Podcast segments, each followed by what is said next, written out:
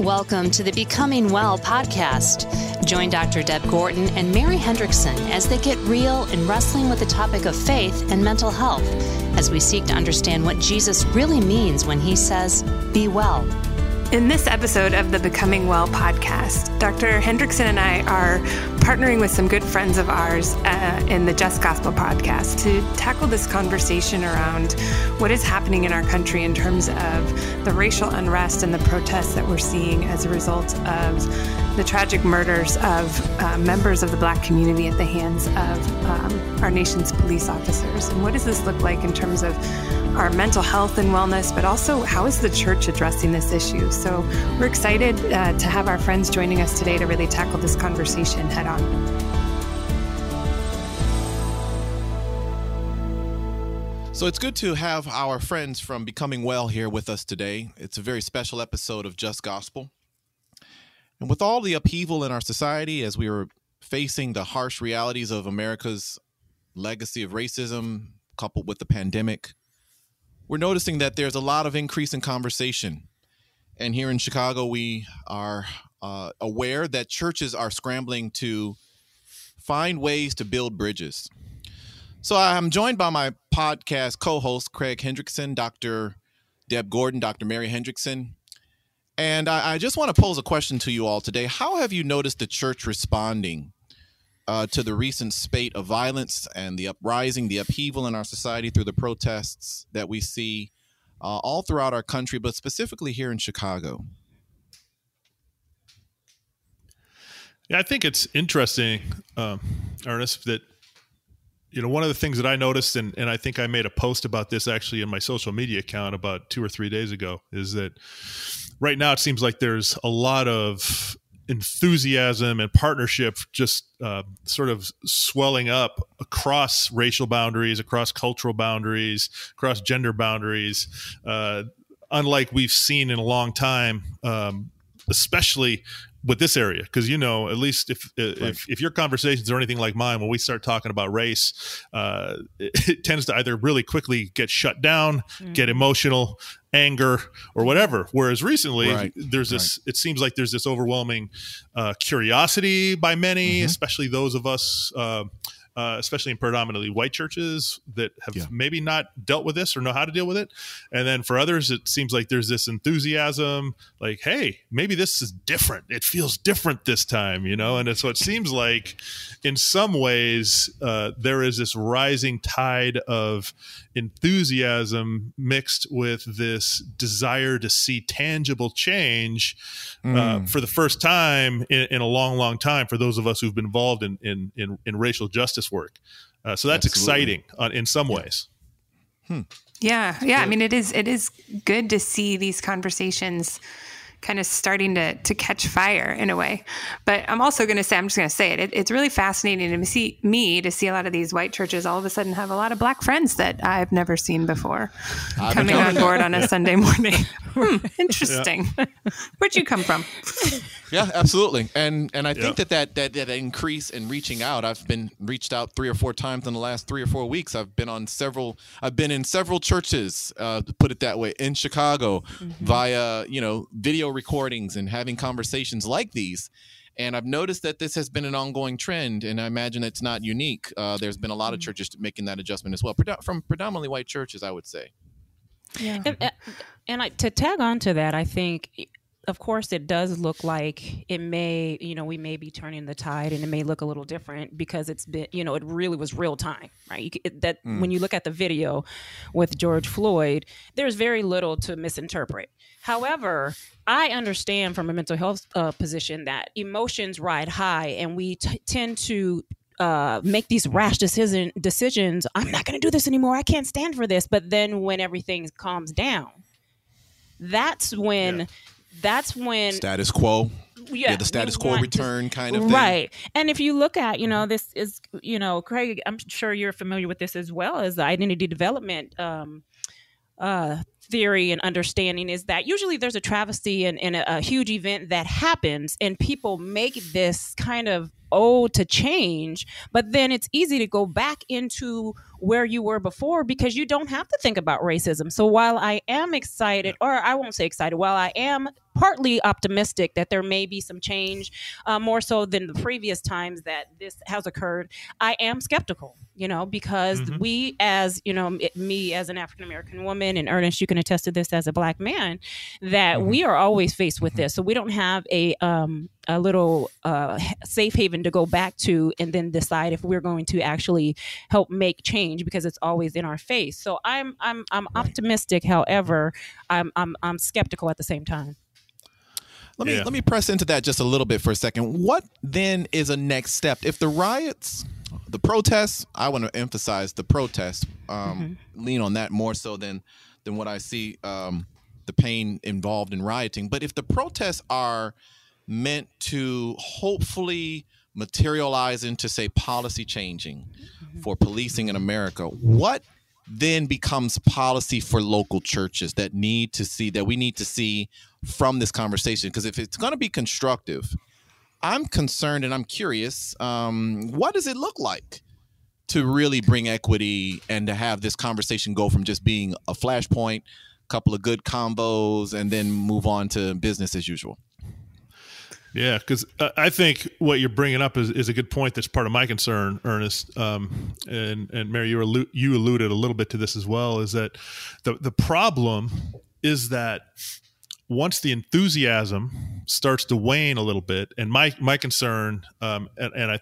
I think you sort of alluded to this a second ago, is that once we see a few cosmetic mm-hmm. changes, right, yeah. some some initial changes mm-hmm. that may uh, excite people see it as like okay good now we, we've seen something happen mm-hmm. and then enthusiasm may start to wane a little bit because mm-hmm. people are weary right now right mm-hmm. like yeah. you've you've Absolutely. got this racial unrest in these protests all happening right in the context of th- two or three months of shelter in place and social isolation mm-hmm. and people are so desperate to get back to normal mm-hmm. right that that that may cause us to retreat uh, toward normal you know what we what we want normal to be what we perceive normal to be just getting some sense of normalcy uh, before the work the hard work is actually done. And so by cosmetic what do you mean by ah, cosmetic? You know, I, I, I, couldn't let that go. I this I, you, you, mean a new roof? You mean like some a new sidewalks for the church? well, well, could it be, Craig? When I, I and I always say this, Ernest, and I always say this, and I, I think it's important that we actually uh, illuminate this distinction. Many churches will say that they're multicultural churches, but they're actually multiracial right. churches, right? So yeah, do you understand? Yeah. And there's a difference between race and culture. So because you see a brown face up there every now and then, or you see some Latino Latinos come in and they're brown, that does not mean that they are actually sharing one another's culture, right? More oftentimes exactly. than not, when you have the majority culture and you have white leadership, you are going to adapt and conform to their culture. So I think cosmetically, we have to go deeper than that cosmetic feel sure. of well i have a i have a you know and that's beyond the the black drummer right yeah, i sure. mean I mean, I mean black, as important as that is the, right the yeah. custodian the right. custodian right right yeah so i'm sorry Craig uh, but in terms of cosmetic that's the first thing that i thought of that's yeah, and, and, I think that's part of it, right? I think I think it's at two levels, right? I think one is the tendency that that many of us have in the church especially is we want to rush into solutions and it ends up causing us to make these cosmetic or surface changes that that address symptoms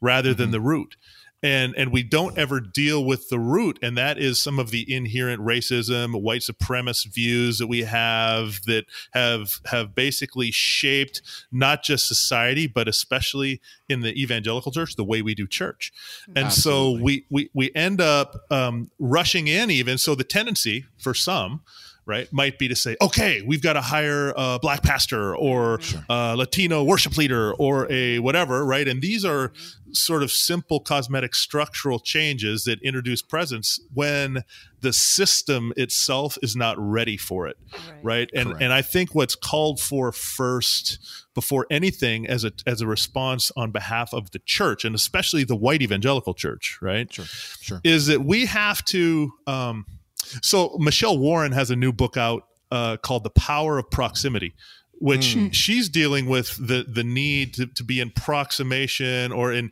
in intimate close relationships with the with the poor all right? mm-hmm. so mm-hmm. she's dealing specifically with the issue of poverty but i think mm. the principle that she's talking about really uh, trans or um, transfers well to this conversation in that the mm-hmm. problem is that evangelicalism as a whole is one of the most hyper segregated institutions in America.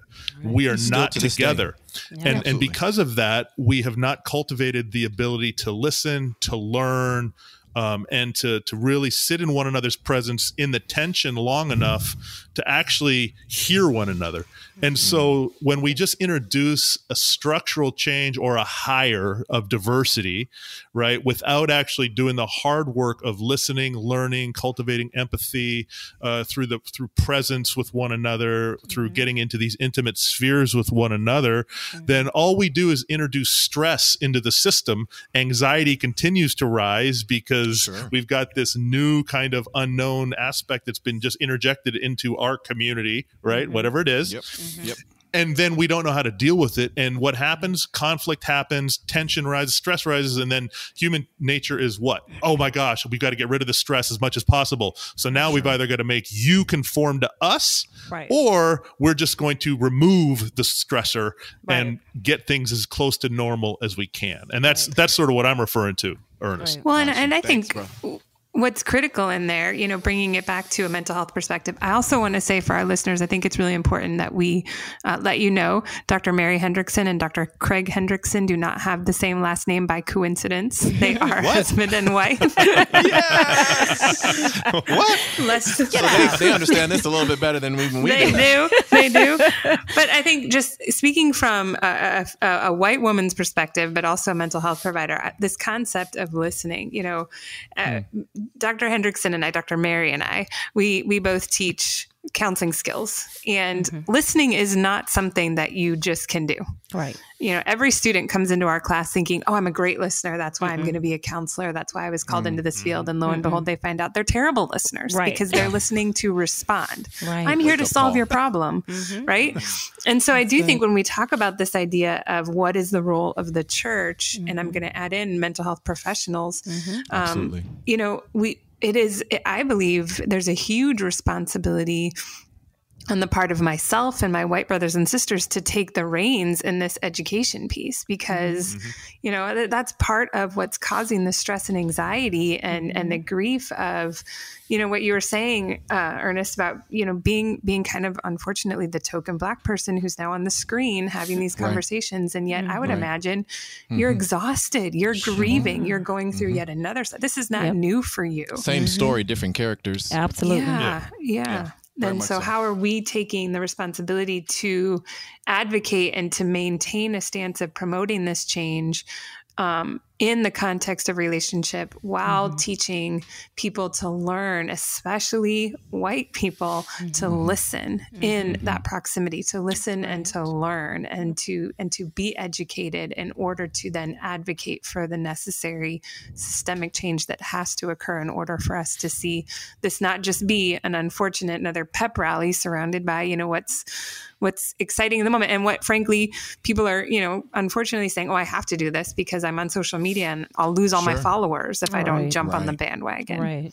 right right right there's no real sense of urgency towards lasting change if that's their motivation and, and if that facade will quickly quickly kind of fan out like the embers of this mm-hmm. moment if we don't if we don't really kind of step into this. That's why I was wanting to push the issue of policy. If policy change is pushing and motivating uh, those that are gathering all across the nation, then what is the critical mass of churches to do? What are we to do? And I think that this conversation does create a sense of urgency for this moment. I do mm-hmm. think that this is unique, unlike others. Ta-Nehisi Coates, mm-hmm. uh, a, not- a notable skeptic, is actually hopeful um, and some that's amazing latest, in itself. That, exactly. I mean, he's yeah. he's not very known. I mean, he's not a person of faith, but nevertheless, he's written quite uh, quite well upon this issue. And so I'm, I'm thinking about this real issue itself and how to bring about lasting change. I do know that as an African American male who leads a church, who's involved in, in the in the academy, there's a sense that there's a collective fatigue that we are sharing our from our places in real time as we're processing all of this as well. And I find mm-hmm. myself fatigued of that as well. And I think, and I do mm-hmm. think for the listeners that are tuning in, mm-hmm. uh, is that you want to be wary, you want to be careful not to uh, not to overtax the person of color in your life That's right. who you want to reach out and talk to because right. there's a real reticence that they may be feeling to wanting to engage in this because Mm-hmm. as we have witnessed over the last just a couple of days Mm-hmm. that this is an ongoing and that there's an injury that there's Mm-hmm. constant injury that's kind of coming out in the wood from the woodwork right now Mm-hmm. uh, one friend of mine uh, african american pastoral friend of mine said to me that the problem with george floyd has been that we're constantly reliving good fridays this is a constant stream. Right. of good fridays and that's what it and, th- and that and that captures the sense uh, of of what uh, people of color and and what african americans and are, are sensing in this moment Yeah. You know, I was Yeah, thinking I- I- too, oh, ahead, Ernest, that um, there's a couple of things that I was thinking, but in terms of policy change, right? We we we get so excited during these times, and even allies or you know one people that are you know just feeling very emotional at this time. However, mm-hmm. there cannot be policy change without personal change. yeah I need to say that again. There cannot be Absolutely. policy change without mm-hmm. personal change because you won't understand how to change the policy if you don't understand at some level what the real issue is. absolutely Yeah. absolutely Right, and so I, I that- wholeheartedly agree So that goes with the mental health piece. When that goes with mm-hmm. the you having to look inside yourself and and understand and see your blind spots.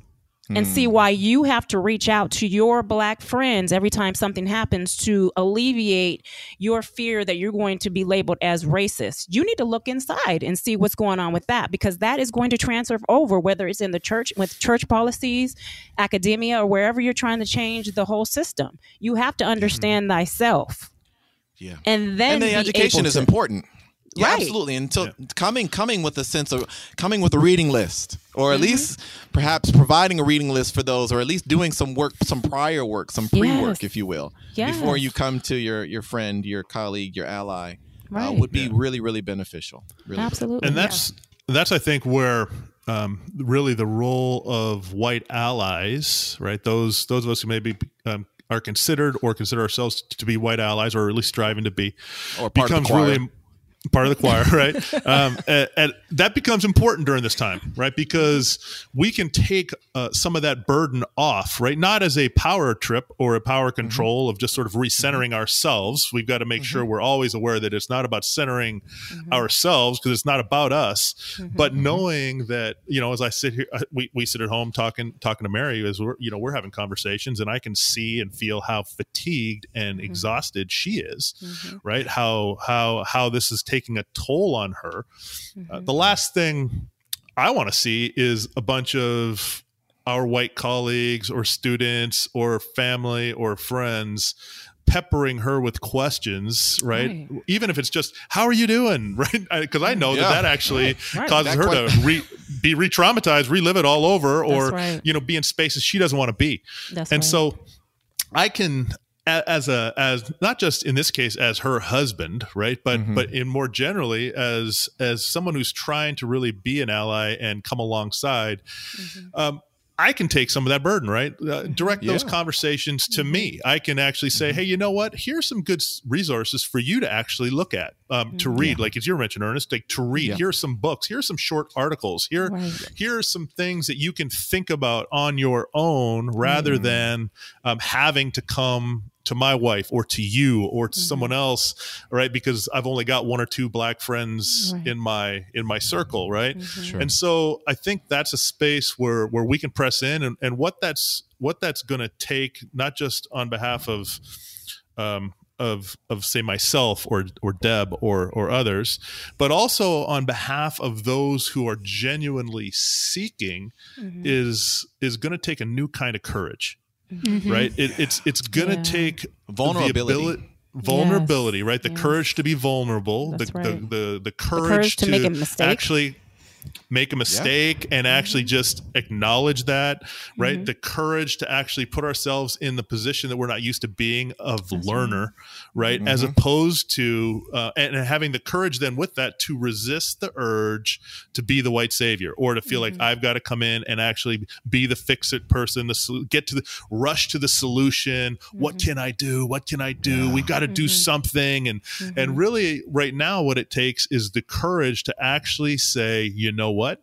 We actually have to sit in a space of listening and learning, right? So that we can actually, in earnest, we talked about this in in, in our other contest, getting to a space where we can actually lament um, That's the So- situation, Yep. right? So unique and so because needed, without yeah.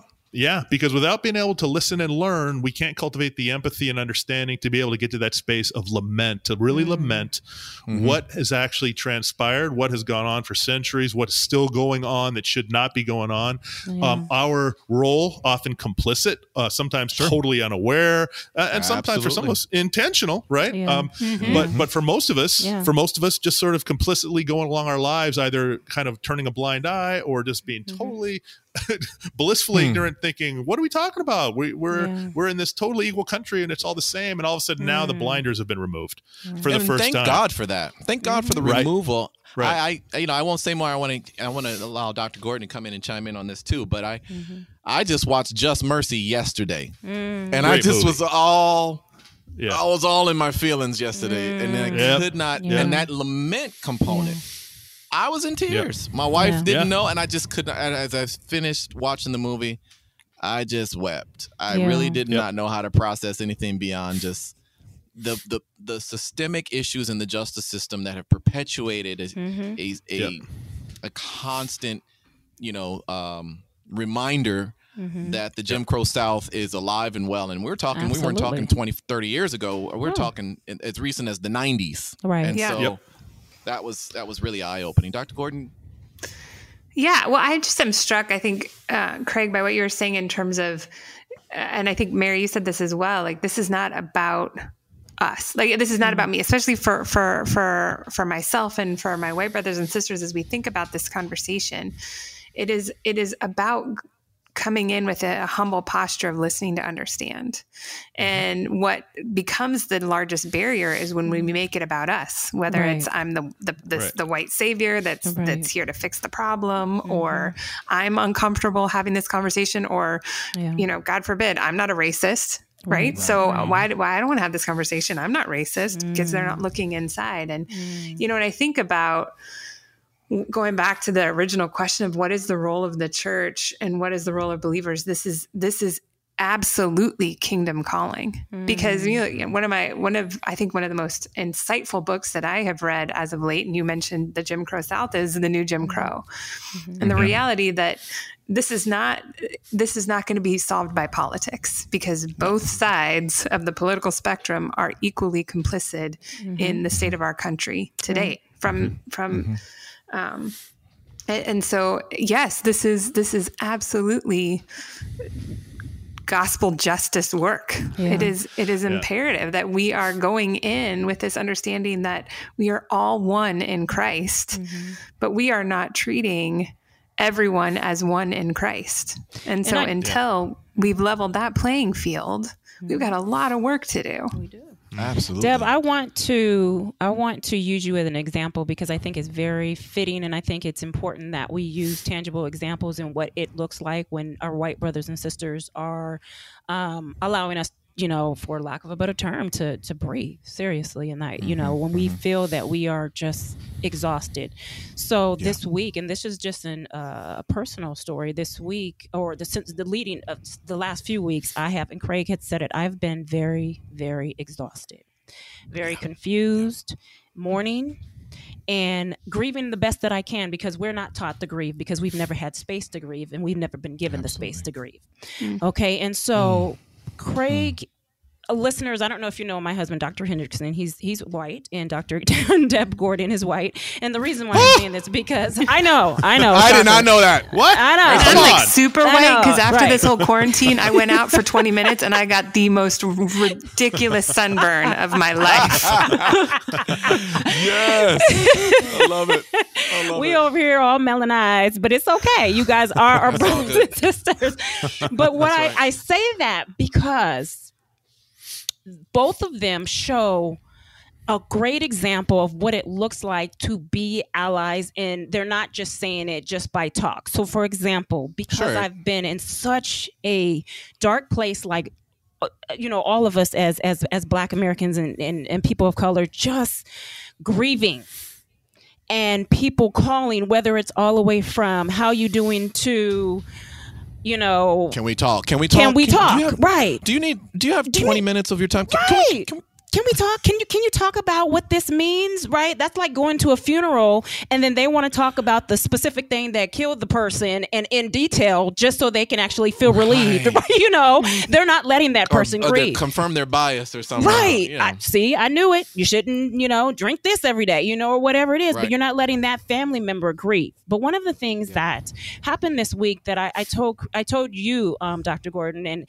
and Caleb, our wonderful engineer, producer, the guy, he he sent an email because we were supposed to do our podcast. And I was in such a place. Now, mind you, I did not talk to Dr. Gordon that week. I, I didn't talk to her up until that point. And Caleb was just doing his job. He wanted to make sure we're back on point in terms of talking about our podcast. And I couldn't, you can, Craig can attest to this, that I looked at the email and I just couldn't respond. And it had hmm. nothing to do with Caleb, but it just was, I couldn't even do everyday things that day. I was just in such heartbreak and pain. So Thank you for sharing that because there's somebody out there that needed it. I needed to hear that. I needed to hear that because the normal mm-hmm. communication beyond, you know, it, it, there. I think that this is more widespread than than than you. Not to, I'm not even jumping on yours, but Yeah, Mary, yeah. I think you just shared something that was helpful for somebody that was listening, and even for myself, is that the ability to just do normal functioning things Right. is compromised. it's compromised. Mm-hmm. Every you know, ev- everybody else is getting up. Okay, well, you know, they have the privilege to get up. Our white brothers and sisters have the privilege to get up and say, okay, well, let's continue on. We're still stuck in this grieving process. But what I was going to say, the wonderful thing about what Dr. Gordon did, in which she, you know, I always tell people I rock with her. This is one of my white mm-hmm. sisters that I definitely rock Yeah, with yeah. because she, she, de- you know, other than my husband, he's Ride or dope too. You know, ride or die. And what she did without even my prompting was email Caleb and said, "Can we push it back next week till next week?" Yeah. Do you but do you guys understand what I what I what what she did? Without my mm-hmm. prompting.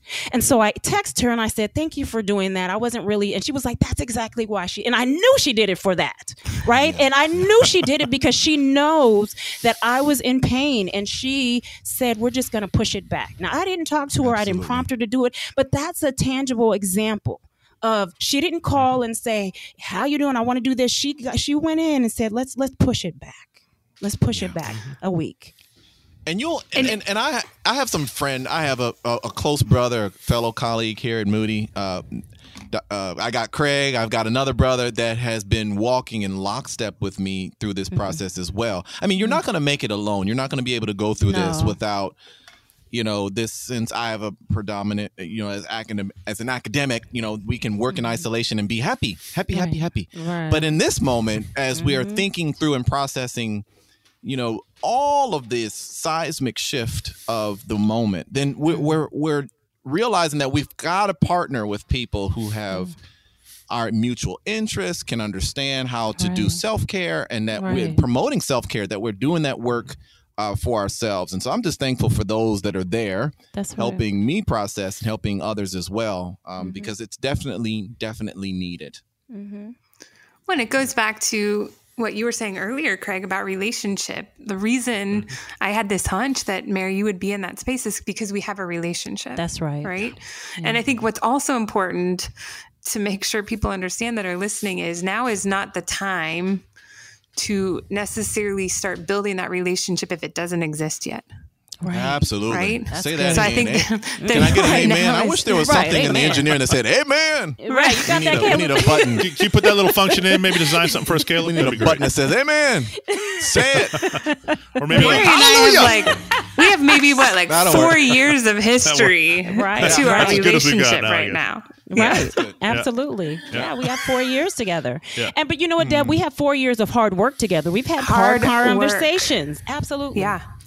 And and uh, and and I've got to say, you know, again, uh, to to especially to my white brothers and sisters who might be listening, you have got to be constantly confronting your own attitude and your own motivations and your own thoughts and experiences. Because I'm going to be real honest. There's there have been times like so so I oversee the grad program um, at my school uh, for mental health counseling, and um, my co-faculty, all of my co-faculty are women of color, Mm. amazing, mm. educated, bright, wise, and mm-hmm. women of color because that's a priority in our hiring. Mm-hmm. Um, Amen. and they meet together. There's there's a group. I don't know what the what the formal group is, but it's Yep. it's essentially black therapists. It's right? colorful. and F-U-L-L. it's colorful. Yes, and it is with Miss Mrs. Gray, which is Ernest's wife. She's a Absolutely. therapist. I just Yeah. wanted to give a shout out to Shania. Yeah, my she's my she helps. She has a live-in patient, but that's another story. You know, in me.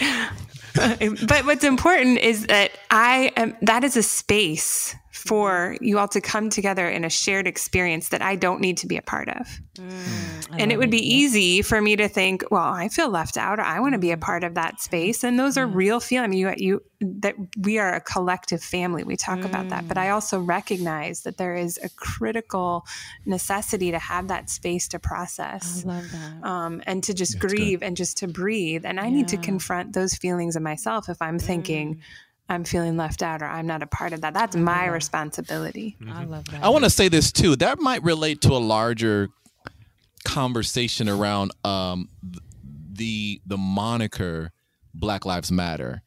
Is it is not to the exclusion of anyone. It's just that here's a here's a gathering. Here's an aggregate of people who are voicing and crying out for attention, Mm-hmm. not to the chagrin of every other human being.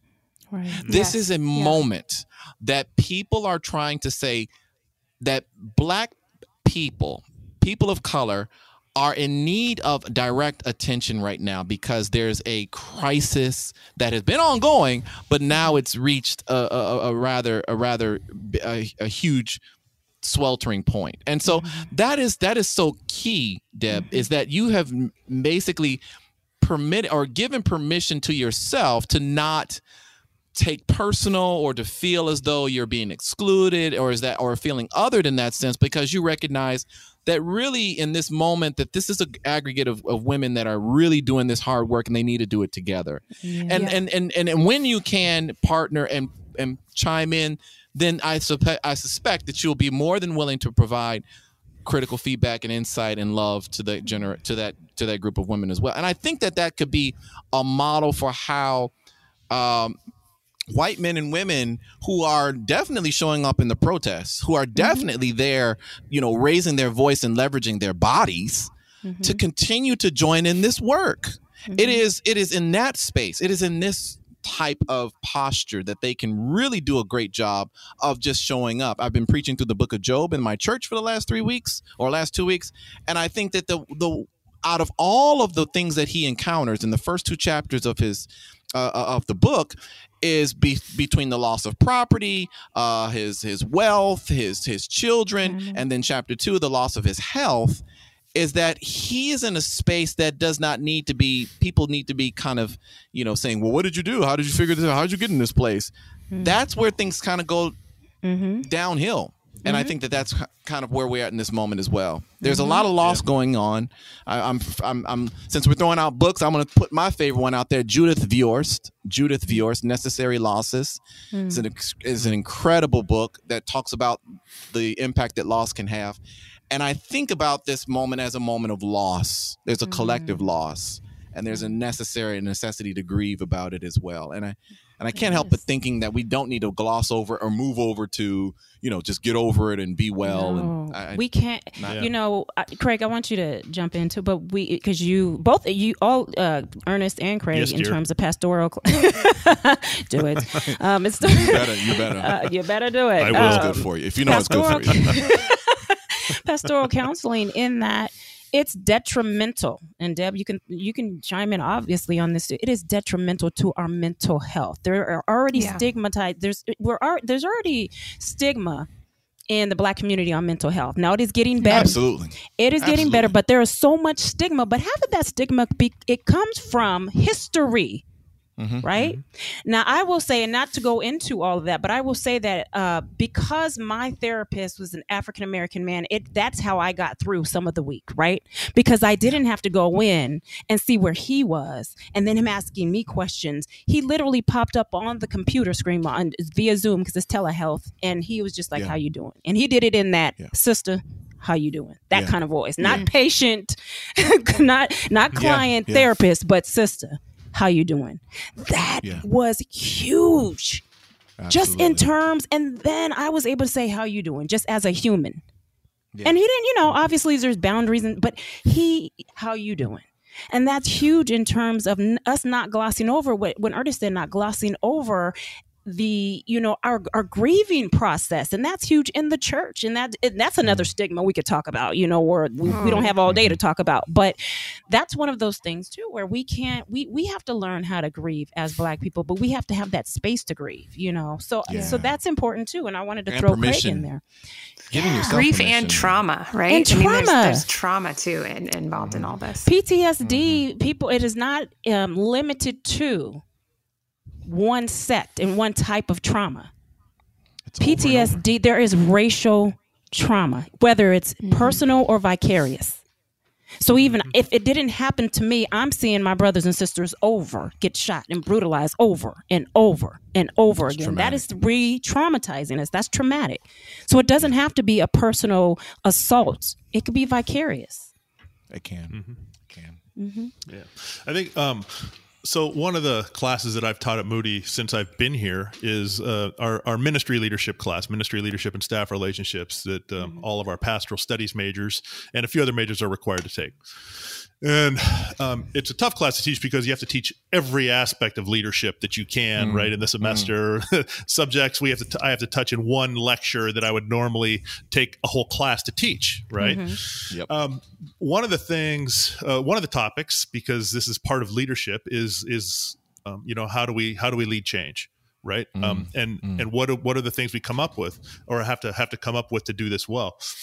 And it, it seems to me to relate a little bit some of the things I touch on with what um, with what you just said, Mary, but also what um, has been we've been talking about for the last few minutes is is um, when we when we lead change part of the art of leadership in a change situation is understanding how much stress we can introduce into the system right? How much how much how much stress can can our can our congregation not just individuals but the collective group how much can they take? And so it's kind of like wh- when you think about it uh, and this principle applies for individuals as well when we talk about leading change uh, in ourselves right? Changing ourselves.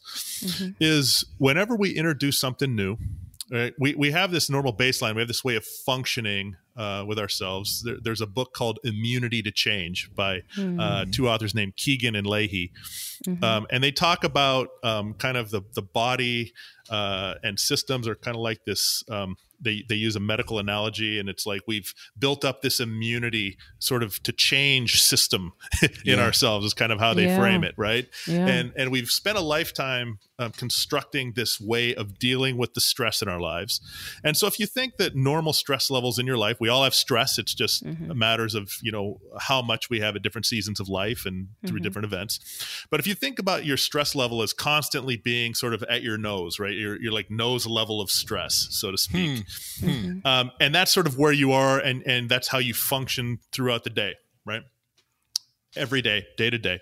You say mm-hmm. okay right well I, I know how to deal with it. This is my stress level Here are the coping mechanisms that I've come up with to deal with that. Here are the things that I've done, I do to alleviate it when it starts to feel like it's building or rising. Mm-hmm. And my goal, right, as a as a human being, navigating through um, all these different environments and relationships and situations, is to keep that level of anxiety right at my nose, right? Yeah. Because as soon as it goes a little bit higher, I start to I start to my, my anxiety increases. I start to panic, and I've, I do Right. I start doing everything I can to get that anxiety back down to the mm-hmm. level of my nose, right? Right. Yeah.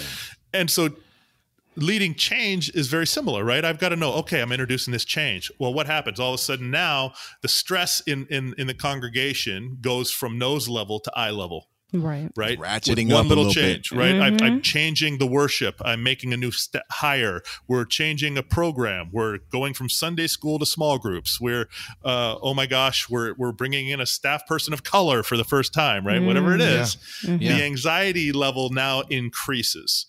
So Mm-hmm. what happens? The system, right? Not just the individuals, but the system starts to fight to try to pull that back down, and we start to resist change, right? Mm-hmm. Because the goal is to get that stress level manageable again. Yeah. And so I'm sharing that because I feel like that's kind of uh, the situation and why courage is needed. And and Mary, you mentioned this earlier, why it's so important when we lead change that personal change always precedes corporate change or systemic change, right? Because I am used to leading and living in a system with a certain level of of stress that I'm that I'm good with. But as soon as that raises, right? uh, Oh my gosh. And so moving through this time where we now have incredible stress that has been added into the system african americans right the african american Yeah. community i'm gonna i'm gonna lump you all in together for a second which Yeah. you know Yeah. we know we're not Yeah. supposed to We do got it. right We got it. We got but it though. i'm just Hey, gonna I'm say with you. I'm that tracking. I'm that, tracking. that you all that you all tend to operate with this level of stress because of Right. racial history and trauma that is Right. eye level Right. I, as a white person in American society, I tend to operate with a level of stress that is probably mouth level, right? Just Yeah. for Mm-hmm. lack of a better Chin- analogy. chin level. Um, chin on level, chin. okay? Take it Right, on, um, take one on the Shoulders. chin. I'm taking take one on the chin, right? There you go. Because you got to add in the male component. I'm Yeah, probably com- mouth As level wa- as a right, you- female. right. There you go. You might be mouth level. I'm chin level. All right, there we go. There we go. See, I'm just taking the correction, right? This is I'm just trying it. to model, right? Right. Yeah. Fine demonstrate. tuning you. All right. Yeah, fine tune. There we go. And so so here's the thing, right? When when this when the level of stress uh, or a new stressor rather, uh, which in this case we'll say the the murder of George Floyd, right, gets introduced into this bigger system. Well, for me, where the stress is at chin level, it's now getting raised up to my nose, and it feels really difficult. For Deb, whose stress level as a white woman maybe is at her mouth, right? Maybe that's getting raised to her eyes, right? But for. African American or eyebrows, maybe there, right? There it is, but there for is, yeah. for a, the African American community, whose stress level is already constantly at eye level, it is now above your heads, and it can feel like you're drowning, right? Because Absolutely. it, there is so much trauma now that has been introduced into an already stressed system, and that's why.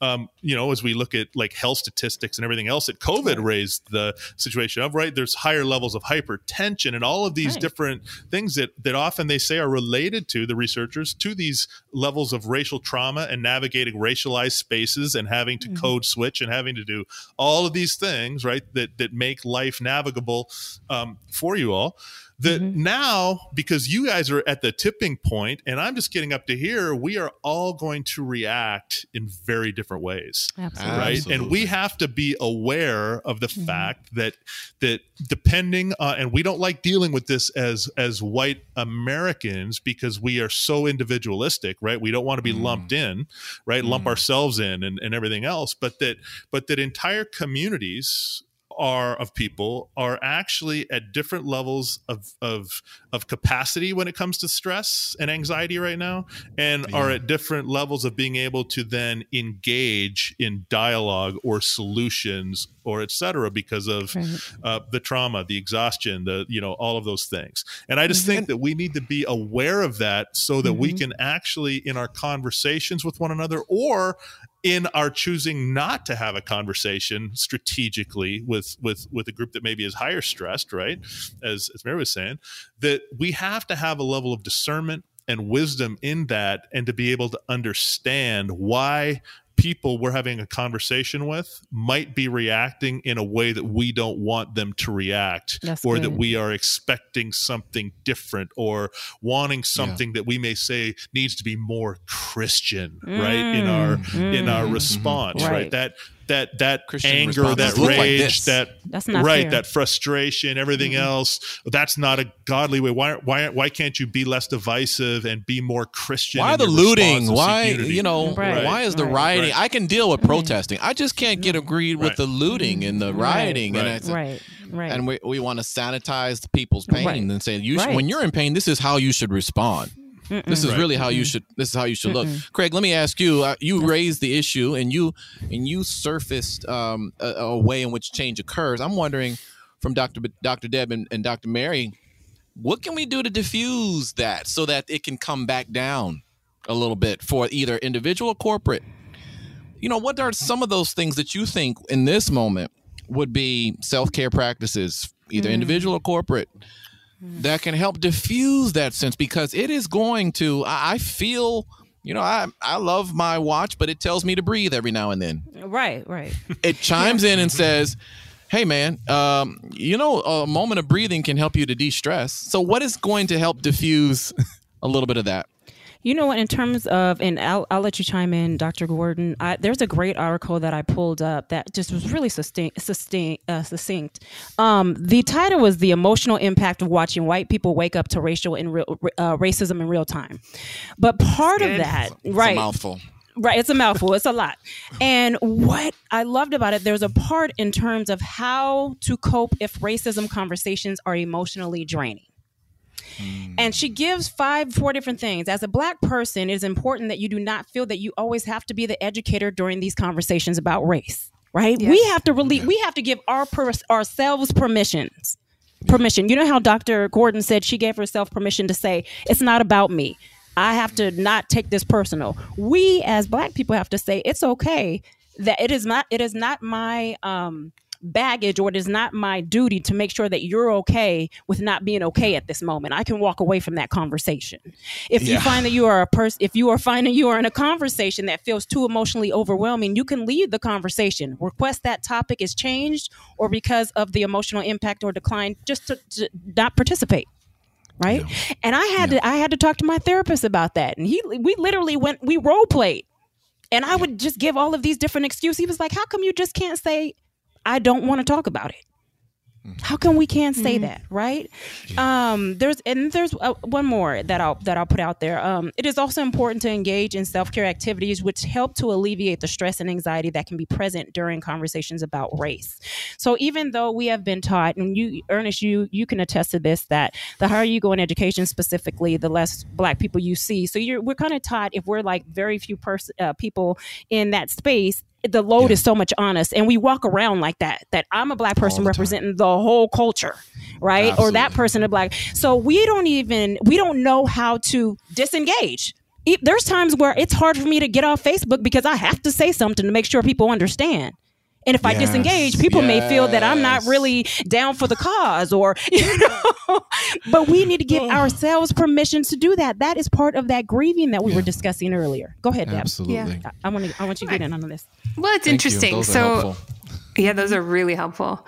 Um, So, I, I just so happened to write a book. And when I wrote this book, by no means did I a I book. think it was going to come out in the context In of our world time? today. In my spare time. Yeah, yeah. I wrote this book largely last year, and it just dropped about a week, almost two weeks ago. And it's called All Embracing. Uncomfortable.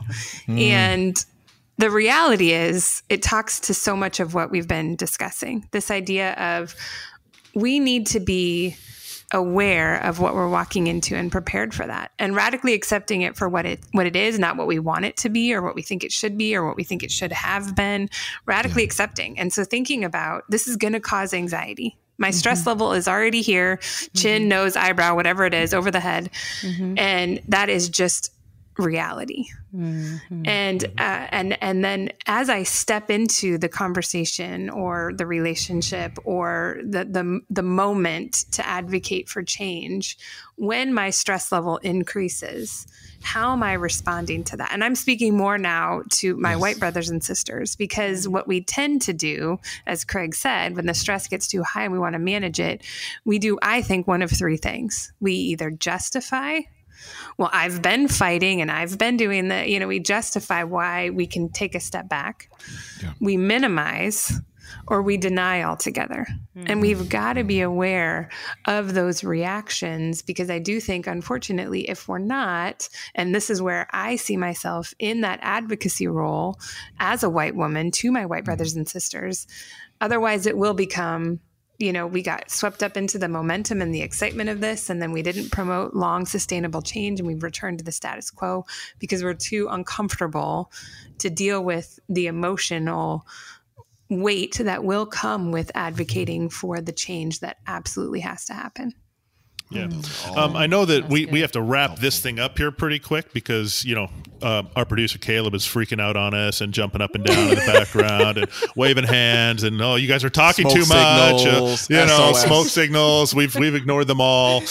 Um, Yeah. And so I don't want to be the one with the last word. So I'm going to say something really, really short here. But um, what, what we will be doing, I believe, is really trying to post a, a list of resources with this podcast that you Yeah. can Yes. download that will be helpful. There'll be some recommendations. Um, a, a couple of books I want to recommend. One Ernest already recommended from Ta-Nehisi Coates named uh, Between the World and Me. But then also the kind of the, the evangelical counterpart of that book is a book called I'm Still Here by Austin Channing Brown. That's and it gives the experience of an African American woman in white evangelical spaces. Yeah. Um, what I'd love to encourage our white evangelical uh, brothers and sisters to do who are listening is is pick that book up and read it not thinking that it's going to give you the solution but so that you can cultivate empathy and understanding of the experience of at least one other person of color, um, especially a woman of color, in white evangelical spaces and what that's been like for her. And now you need to understand that. Um, you know, just like the white community is not the black community is not a monolith. So it's not like Right. Right. every That's single right. person has every single experience. But what you will find when you read these two books, and especially that one, is that I have had um, so many conversations with African American women who have said, "Oh my gosh, this book is verbalizing everything that I have been trying to say," you know, to my That's to my helpful. friends over over years. So there are just there are some incredible nuggets here.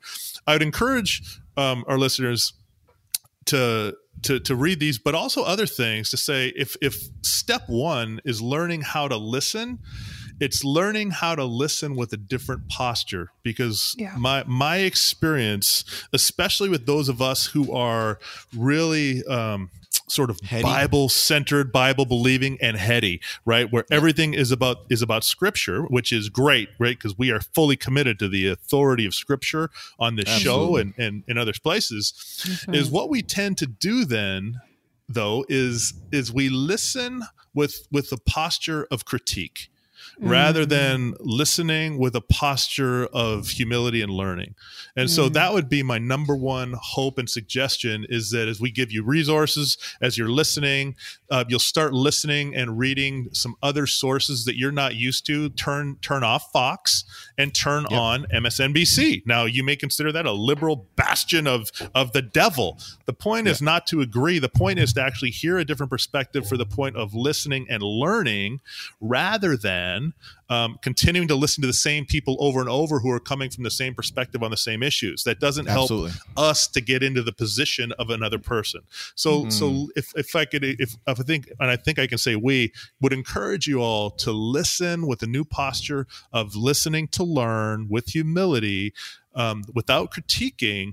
That would be the single most important thing that you can probably do in this time because that will inform every other step after that um, that right now quite frankly we're not ready for yet because we have not taken the time Yeah. to listen which can then move us to lament which can then move us toward concerted partnership and action which will lead to change That's right. that would be my Right. suggestion Absolutely. That's good. and i and i'm thankful that you know we've had this wonderful conversation around this issue and we've ventured into various segments Um, I, I I can't help but return to an idea of courage that is necessary in this moment, and how Mm-hmm. courage takes on many shapes and forms. Um, it takes a lot of courage to on no matter who you are whether you're white whether you're black whether you're a person of color wh- whoever you are it takes a lot of courage to enter into this moment and to be vulnerable and to share details about your own experience with race with the flashpoint of this moment as well. Uh, the other thing I wanted to say too is that, um, as Craig just briefly alluded to, what I do when I teach my hermeneutics course is I demand that students engage the scriptures with um, interpretive virtues, virtue epistemic, uh, um, epistemics, and so. For me, humility is a necessary ingredient. Other thing is criticizability. If we can't take one on the chin every now and then, mm-hmm. if we cannot sit here and be at least criticizable, then what does it say to our ability to learn anything new? So we've mm-hmm. got humility, criticizability, generosity. Mm-hmm. Mm, generosity is Mm, yeah. another key component that I think is necessary. We have to be generous with people because the people are already set on edge, and and openness, openness, open to a new idea, as Craig has said. So I, I guess I just gave a couple of uh, uh, layers or tiers to how Craig was just describing how you ought to engage these resources that we are uh, recommending to you. Humility, Mm-hmm. criticizability, generosity, and openness. And those are four that all I think will- virtues. Yeah, those are virtues all for virtues sure. of Jesus. They're all. Yeah. It's not like you're straying away from uh, who who God is and who and how who Jesus how he walked the earth. Those are all his virtues. Uh, Dr. Gordon and I say that in our our classes that you come into this with humility and empathy, and you are even if you don't say one word about the the actual name of Jesus in your sessions with someone who may not be a Christian, you are still displaying his disposition, right? and modeling him. That's And wonderful. modeling him, Yeah. right? Yeah. Well, um, Deb, were This you is wanting to wrap something up too? Yeah. Or are you good? Be- because if, if we're feeling Yeah, good, just- what- I what- said, this is awesome. I'm so glad we got together to have this conversation. This was really then, rich. Then awesome. Yeah, it Didn't was. know It was really, really good conversation. Mm-hmm. on um, I, I- I just love to wrap us up with just on behalf of both Just Gospel and um, becoming well. I was going to say. I'm listening for my wife's favorite show, Frasier. Um, because and if you if you're one of my wife's students or anybody know, you know that she You watches know. Frasier It's been daily on the test. reruns. Yeah, she's got them all memorized, Yeah. right? Every episode. Yeah. Uh, but but just gospel and becoming well. hilarious. This is we hope this has been a rich and meaningful conversation for you all as you've listened in. It has been meaningful for us, and and we look forward to being on a journey with you all as you hopefully tune in and listen to our upcoming episodes as as as both shows deal with some of these issues in ongoing ways, but from different angles. So thank you for joining us, we look forward to seeing you all next time.